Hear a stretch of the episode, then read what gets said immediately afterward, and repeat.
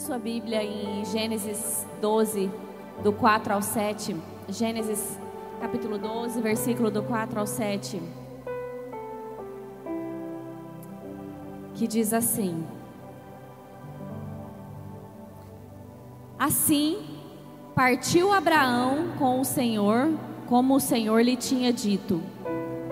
E foi Ló com ele e era Abraão da idade de 75 anos quando saiu de Arã.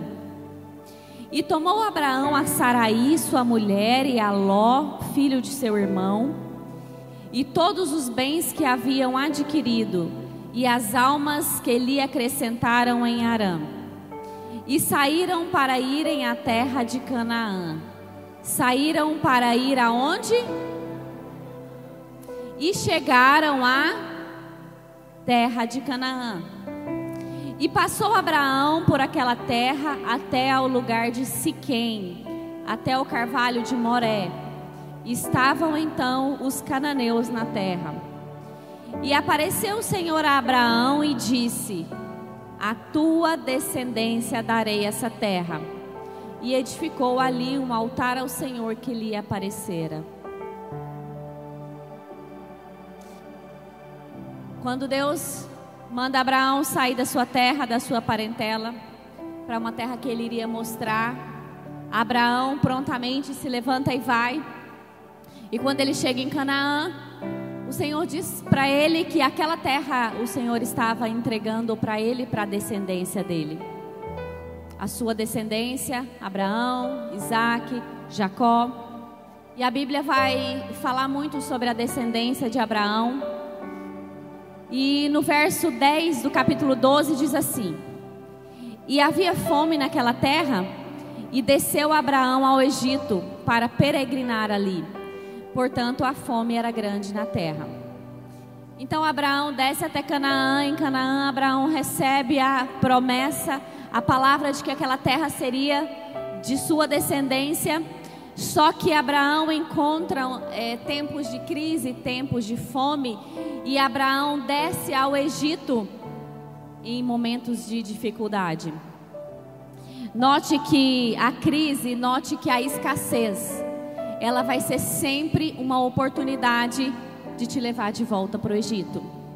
Porque na crise, na escassez, na dor, no problema, na dificuldade, você tem duas alternativas, você tem duas opções. Uma delas é se voltar completamente para o Senhor, ir para o secreto, colocar a situação de crise diante do Senhor e ficar completamente na dependência dEle, esperar o tempo dEle agir, esperar o tempo de Ele te dirigir, esperar o tempo de Ele fazer justiça em sua vida, e a outra opção é você negociar com o Egito, é você fazer aquilo que você entende, é você fazer aquilo que a sua carne deseja fazer, é você tomar as suas, prós, as suas próprias atitudes, é você fazer justiça com as suas próprias mãos, é você procurar recursos no passado e no Egito. E Abraão vai para o Egito, ele migra para o Egito por causa da crise. E chega lá, ele apresenta para aquele povo, para Faraó, Saraí como sua irmã, e de fato Saraí era meia-irmã de Abraão, mas ele não conta que ela era sua esposa. E Faraó pega Saraí e, e toma ela, porque ela era muito bonita, e leva ela para se separar, para estar com Faraó. E Faraó descobre que de fato ela era a esposa de Abraão. E quando Faraó descobre que ela era a esposa de Abraão, Faraó chama Abraão e Faraó expulsa Abraão do Egito.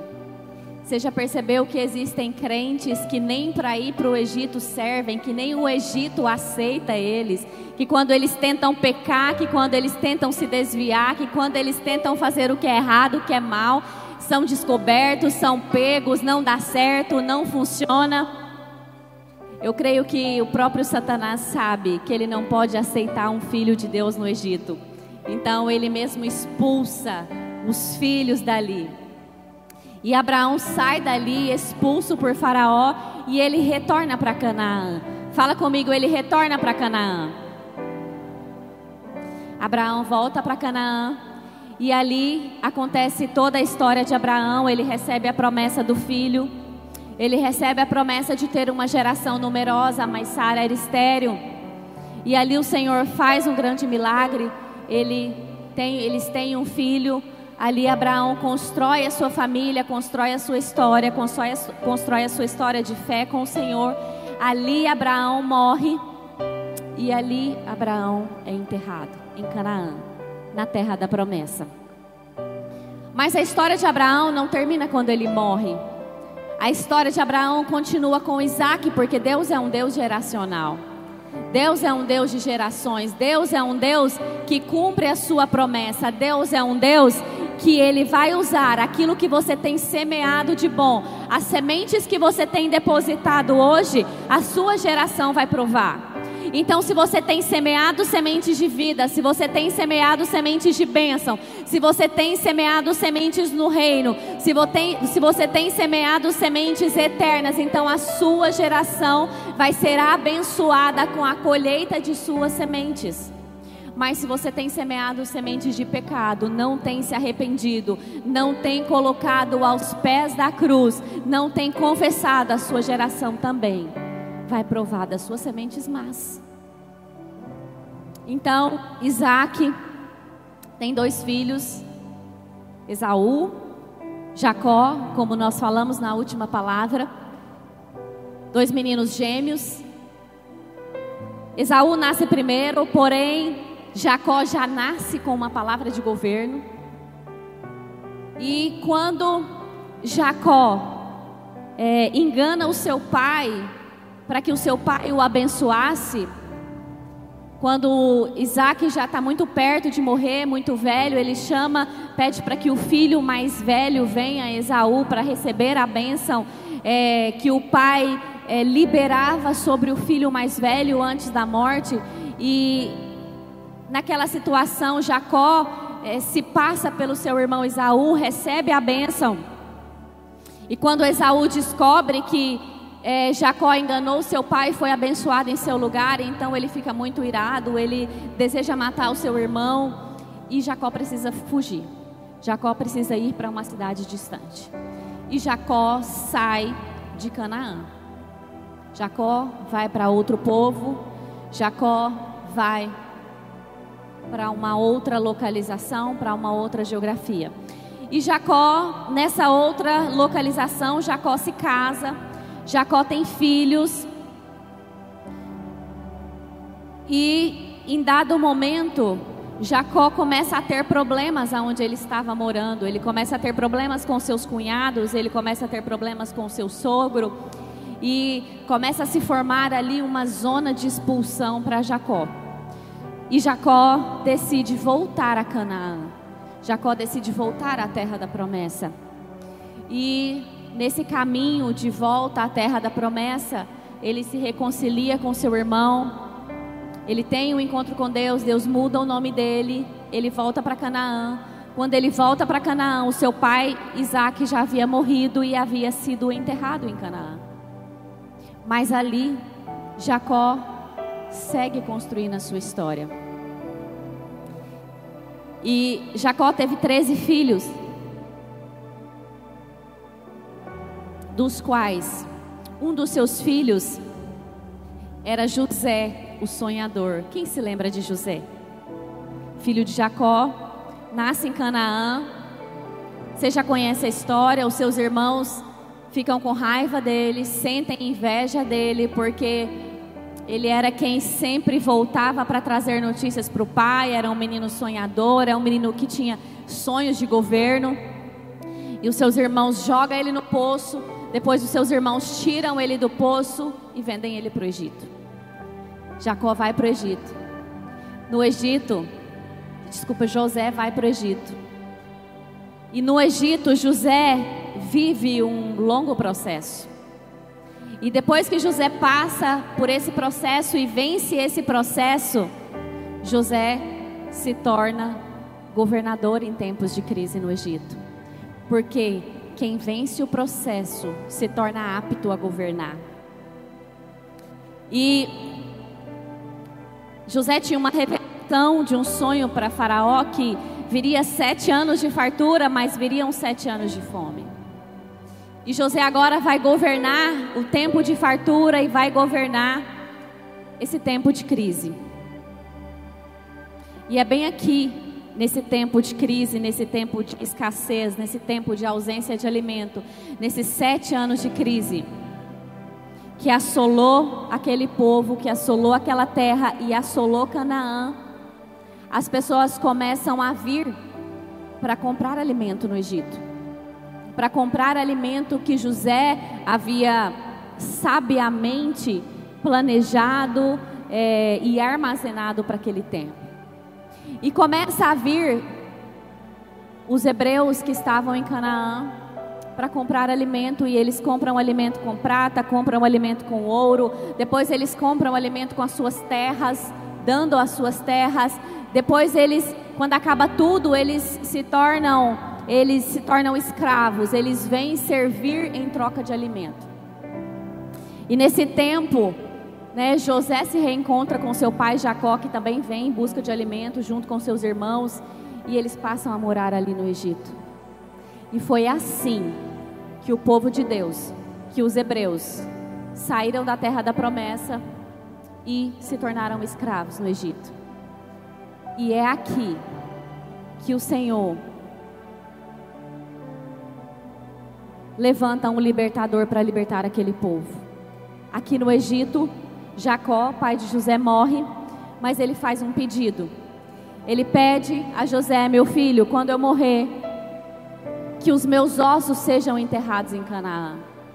E quando ele morre, José fala com Faraó, pede que Faraó permita que ele leve os ossos do pai para serem enterrados em Canaã, junto com Abraão, junto com Isaac. E José faz esse desejo do seu pai. Só que anos depois, José também morre, muda-se os governos, muda-se Faraó, porque o Faraó do tempo de José foi um faraó benevolente com os hebreus. Mas esse faraó muda, vem outros governos e quando José morre, ele já morre em, é, ele já morre em tempos difíceis e ele sabia que ele não teria a mesma graça de poder ser enterrado em Canaã, mas ele diz o seguinte para o seu povo, para os hebreus, ele diz assim: Nós temos uma promessa de herdar Canaã. Canaã foi dada ao nosso povo ao nosso pai Abraão há muitos anos atrás. Então eu tenho certeza que Deus vai nos libertar do Egito. E quando Deus nos libertar, eu peço que vocês levem os meus ossos para serem enterrados em Canaã. Sabe por quê? Porque quem já viveu em Canaã, quem já provou do alimento de Canaã, quem já viveu a promessa, não suporta a ideia de morrer no Egito. Quem já viu Canaã, quem já viveu em Canaã, quem já se relacionou com o Deus de Canaã, não suporta a ideia de morrer sem Ele, de morrer em terras distantes, de morrer aonde é um lugar que o inimigo governa. E então, aqui, nesse texto, nesse momento, o Senhor faz nascer um libertador. Já há mais ou menos 400 anos, aquele povo estava escravizado no Egito. Há mais ou menos 400 anos, aquele povo estava sobre um duro jugo de trabalho, sobre uma dura carga de trabalho. Mas a Bíblia diz que eles se multiplicavam rápido demais, porque o povo de Deus é próspero aonde coloca os pés. Então eles eram prósperos, se multiplicavam e, e o governador do Egito começou a se preocupar com isso porque eles estavam se tornando um exército numeroso, eles estavam se tornando um exército forte, um número grande de homens. E aí o Senhor faz nascer Moisés. Moisés tem o tempo de crescimento dele, cresce no palácio ele se encontra com Deus na sarça. Ele tem o tempo dele de medo, o tempo dele de segurança, mas depois de todo o processo que ele tem, o Senhor levantarão para caminhar com ele. E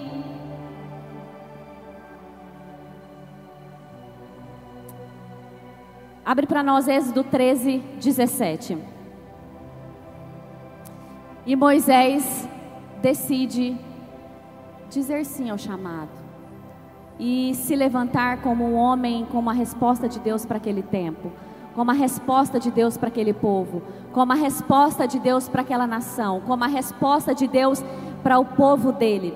Moisés foi comissionado a levar o povo de encontro à palavra levar o povo de Deus de encontro à promessa, de encontro à palavra liberada. Qual palavra? A palavra que o Senhor tinha dito a Abraão: Abraão, em ti serão benditas todas as famílias da terra. Abraão, Canaã será tua. Abraão, esse povo será teu, essa nação será tua.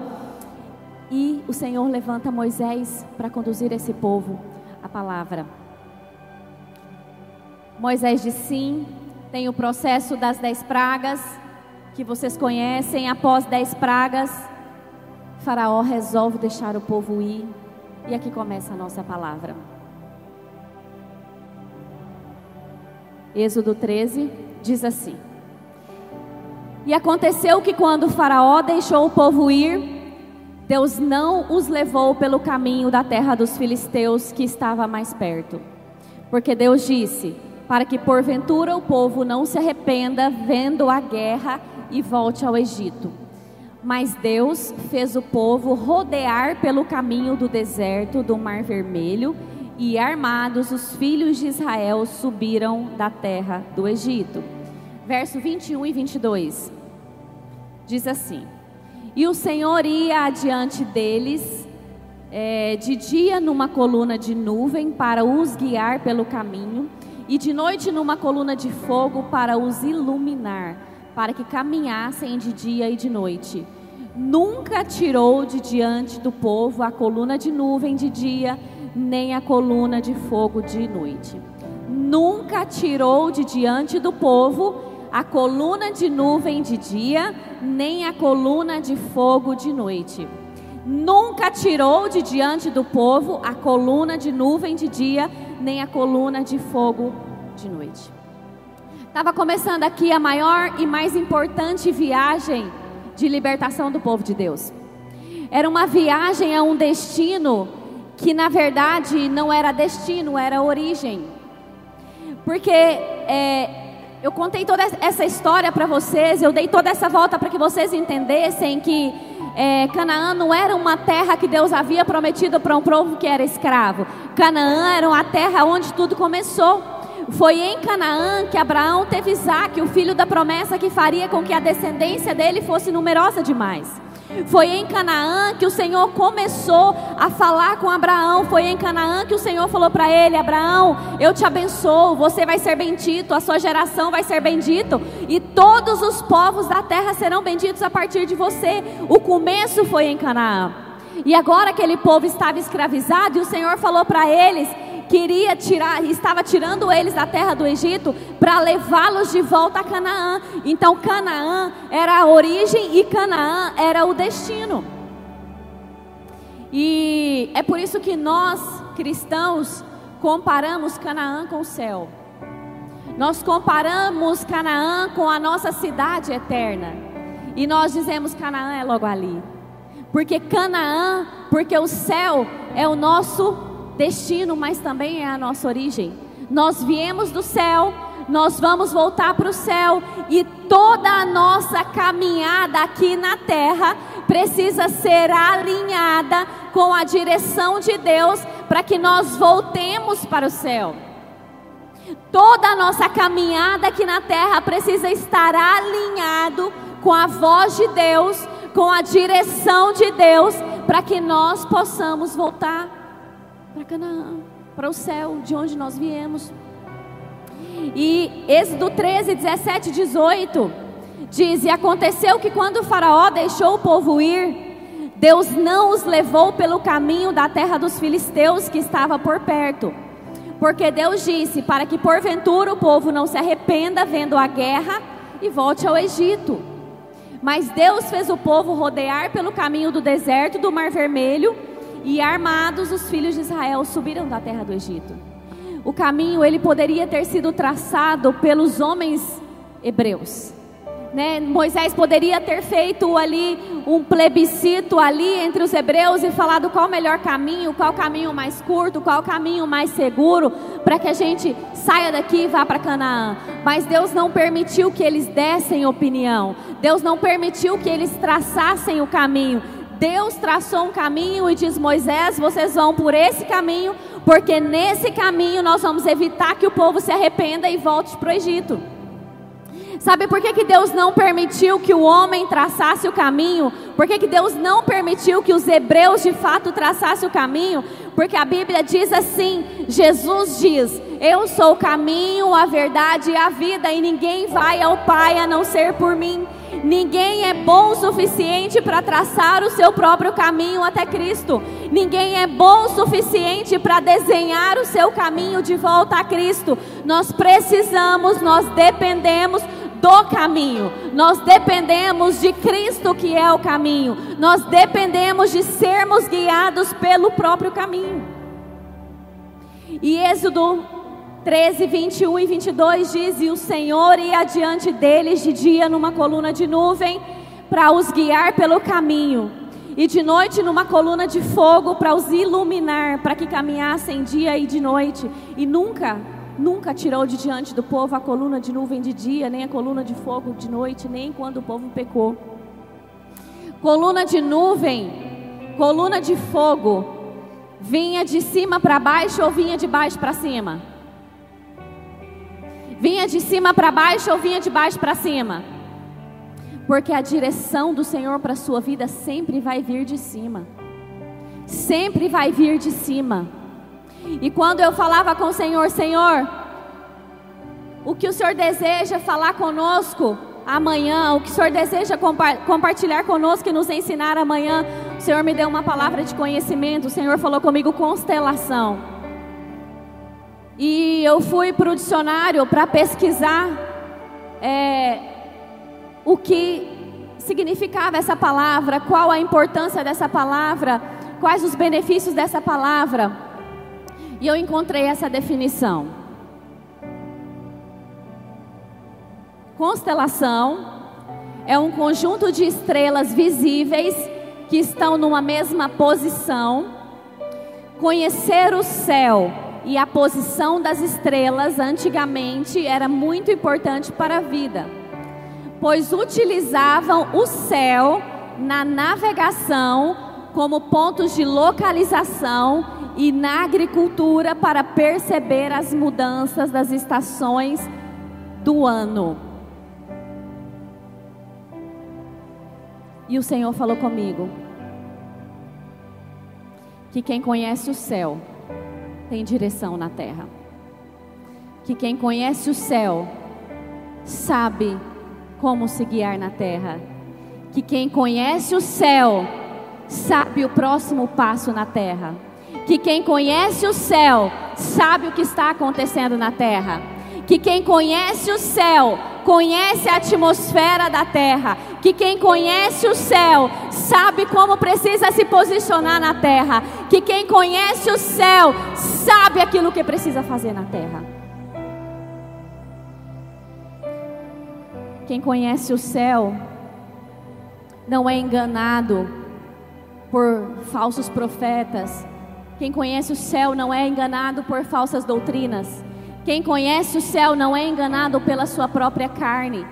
Quem conhece o céu se orienta na terra. Quem conhece o céu consegue caminhar na terra em direção de volta a Canaã. De onde veio o maná? De onde vieram as codornizes? Do céu. A provisão, ela é liberada do céu para a sua caminhada rumo a Canaã. A provisão do Senhor, ela é liberada do céu para a sua caminhada de volta a Canaã. Então, não se turbe o vosso coração não se preocupe demasiadamente com aquilo que há de comer, que há de vestir ou que há de beber. Porque a sua provisão, ela vem do céu para a sua vida. E vindo do céu, o Senhor usa o governo, o Senhor usa uma porta de trabalho, o Senhor usa pessoas, o Senhor usa oportunidades, o Senhor usa circunstâncias mas Ele usa as circunstâncias, a provisão vem dele para você. E o dia que uma porta se fechar, um dia que uma porta se encerrar, o dia que uma oportunidade se encerrar, descansa o seu coração sabendo que a provisão não vem de uma porta, ela vem do céu. E se Ele fecha uma, Ele abre outra para você. Confie e descanse na provisão do céu. E nessa situação, com o povo no deserto. Moisés sobe ao monte para pegar as, as placas com as leis escritas pelo dedo de Deus. Só que Moisés se demora. E como Moisés se demora, o povo começa a ficar preocupado.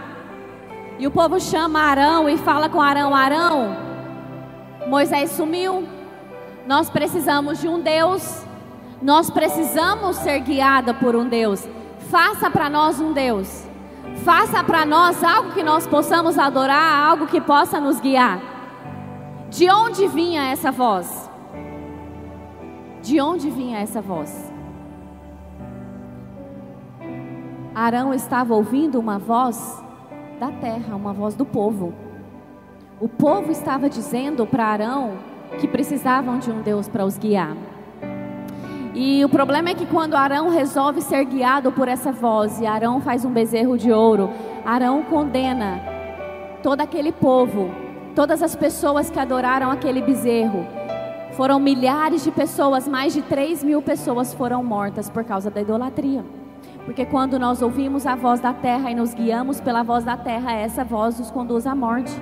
Mas quando nós ouvimos a voz do céu e nos guiamos pela voz do céu, essa voz produz vida.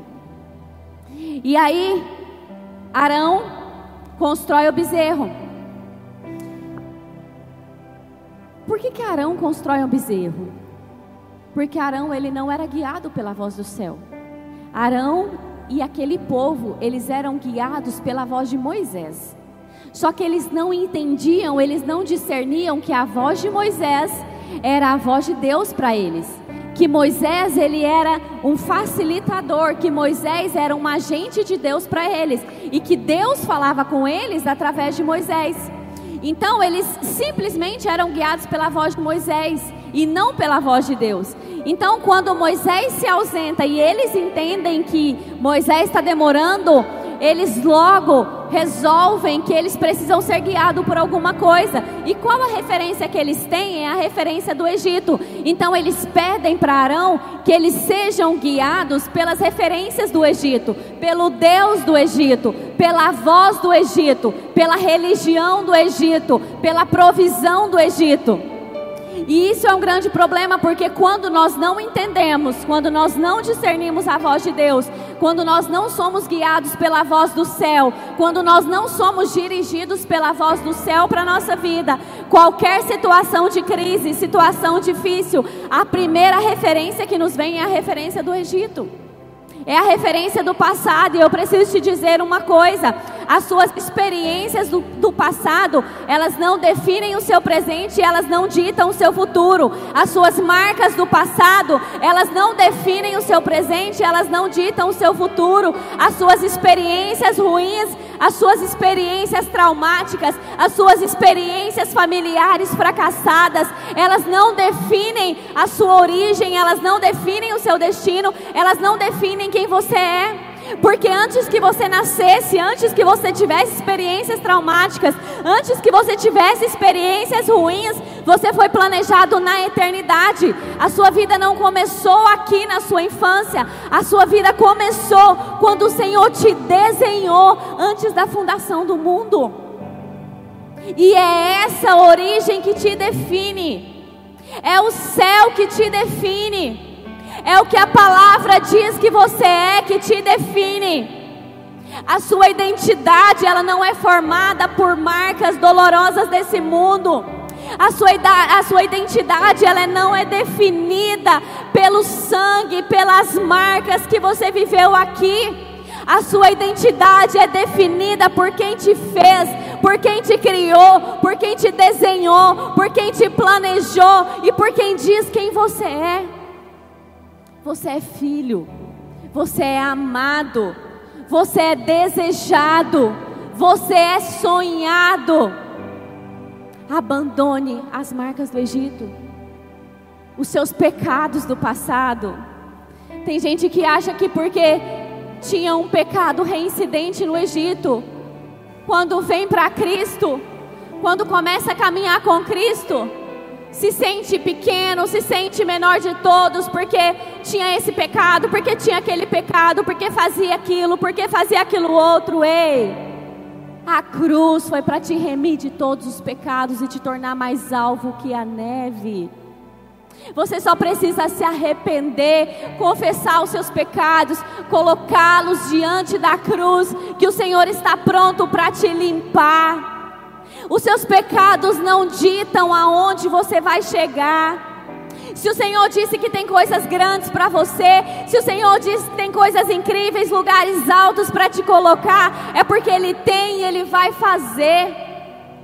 Se o Senhor prometeu para sua mãe, se o Senhor prometeu para o seu pai, para os seus avós, que você seria um profeta, que você seria um pastor, que você seria uma pastora, que você teria uma família linda, o Senhor vai cumprir. Porque a promessa não morreu quando a sua geração morreu. E não são os pecados que você cometeu no passado que vão te impedir de viver a promessa, ou que vão te marcar eternamente a fim de te fazer menos merecedor de viver a promessa. Mas você precisa escolher ser guiado por Deus. Você precisa escolher ser conduzido por Deus. Você precisa escolher conhecer a voz do céu. Deixa eu te falar uma coisa. Aquele povo ouvia Deus através de Moisés. Aquele povo provava de milagres incríveis que o Senhor fez através de Moisés. Mas aquele povo não queria subir o monte para conhecer a Deus. Aquele povo não queria ver a face de Deus, eles não queriam se relacionar com Deus. E eles acabaram provando muitas coisas boas, sendo ouvintes, sendo pessoas que assistiam aquilo que Deus estava fazendo. Mas se nós não nos dispormos a nos relacionar com o Deus da promessa, com o Deus das bênçãos, com o Deus da igreja, com o Deus da religião, com o Deus, com o Deus das pessoas, se a gente não se dispor a se relacionar com o próprio Deus, nós podemos até provar algumas bênçãos por causa das pessoas que estão à nossa volta, que ora, que nos abençoa, que caminha conosco, mas nós não iremos chegar a Canaã. Aquele povo, aquela geração que saiu do Egito, toda ela morreu em Canaã. Desculpa, toda ela morreu no deserto. A geração que entrou em Canaã foi a geração que nasceu no deserto. Foram os filhos daqueles que saíram do Egito eles no deserto tiveram filhos. Esses filhos, eles não eram apegados à vida do Egito. Eles não eram apegados ao passado. Eles não eram apegados às coisas que eles tinham lá atrás. Eles não viveram as, as experiências do Egito. E eles creram que eles estavam indo para uma terra que manava leite e mel, uma terra que a circunstância não poderia impedi-los de viver, uma terra que a circunstância não iria impedi-los de desfrutar. Deixa eu te falar uma coisa, eu não sei qual a promessa que você tem para sua vida. E eu não sei quão grande é a circunstância diante de você. Eu não sei quão grandes são os gigantes diante de você. Eu não sei quão, quão grandes são os obstáculos diante de você. Eu não sei quão grandes foram as marcas do passado em você. Mas se você tem uma promessa, ah, meu irmão, se você tem uma promessa, o Senhor vai fazer essa promessa se cumprir. Ele só precisa que você conheça o céu para se mover na terra. Ele só precisa que você escolha não viver das experiências dos outros. É maravilhoso estarmos aqui como família, como igreja, como noiva de Cristo, mas é muito mais incrível você viver as suas experiências no secreto e trazer essas experiências para compartilhar com seus irmãos. É maravilhoso nós conhecermos toda essa história que eu compartilhei com vocês de Abraão, Isaac, Jacó, José, né? A gente fala assim, nossa, uau, que história grande, quanto conhecimento, ei, mas não vai valer nada se eu não souber aonde está a presença hoje do Senhor. É incrível conhecer a palavra, amar a palavra, se deleitar com a palavra, mas eu preciso ser a palavra viva hoje.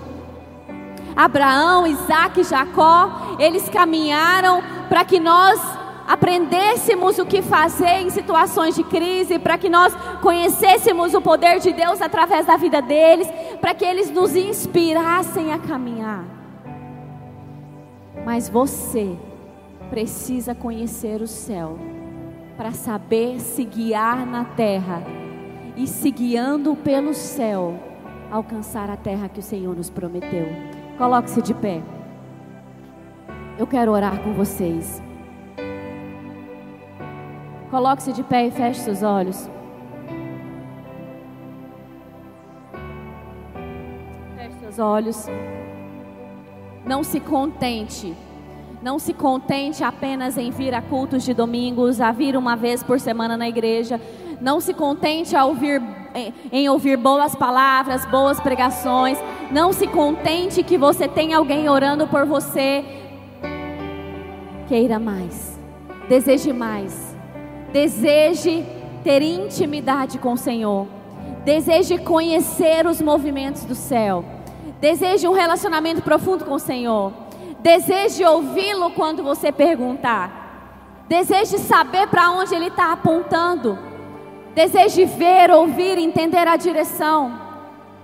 Não se contente em conhecer história. Deseje ter as suas próprias histórias com o Senhor. Porque quem apenas conhece histórias, talvez não vá viver a eternidade com Cristo. E a nossa vida aqui ela é muito curta, ela é muito passageira. A nossa vida aqui, ela é muito pequena diante da eternidade. Não vale a pena ganharmos o mundo e perdermos a nossa alma. Eu quero agora que todos de olhos fechados, por favor, se tem alguém que deseja receber Jesus hoje no seu coração, se tem alguém que deseja receber Jesus hoje como Senhor, se tem alguém que deseja fazer uma aliança com Cristo e entregar a sua vida a Ele, se tem alguém que deseja a partir de hoje conhecer a direção do céu, conhecer para onde o céu está apontando, levanta sua mão.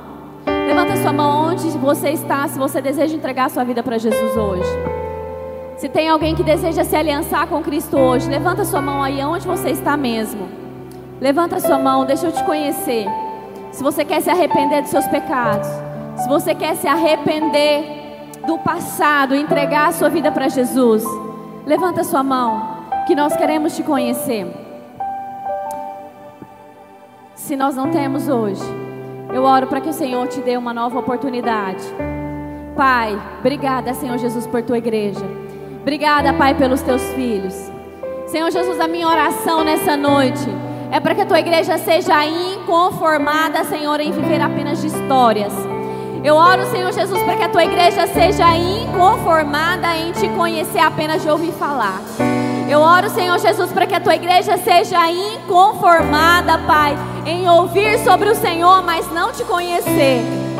Eu oro, Senhor Jesus, para que a sua igreja não se conforme, Pai, em ouvir a tua voz a partir de outras pessoas apenas, Pai, mas nunca saber aonde o céu está apontando, nunca saber aonde está a tua presença hoje, nunca saber aonde o Senhor está hoje, o que o Senhor está fazendo hoje. Pai, eu oro por uma igreja inconformada. Senhor Jesus, eu oro por uma igreja, Senhor Jesus, que deseje conhecer os sinais do céu, que deseja conhecer, Senhor Jesus, o Senhor intimamente. Uma igreja que ame o secreto com o Senhor, uma igreja que ame se relacionar com o Senhor, uma igreja, Senhor Jesus, que deseja te servir de verdade, uma igreja, Senhor Jesus, que não seja uma igreja que deseja apenas receber coisas, mas uma igreja, Senhor Jesus, que queira ser noiva, que queira servir, que queira te amar, que queira te ouvir e que queira caminhar, ah, Pai, em direção à Nova Jerusalém com o Senhor. Uma igreja, Senhor Jesus, que não se conforme em te ouvir apenas aqui, mas é uma igreja que queira passar a eternidade com o Senhor. Eu oro, Senhor Jesus, para que nós tenhamos uma igreja aliançada com os céus, aliançada com a tua presença Senhor Jesus, ansiosa por te ouvir, ansiosa por estar com o Senhor. Em nome de Jesus.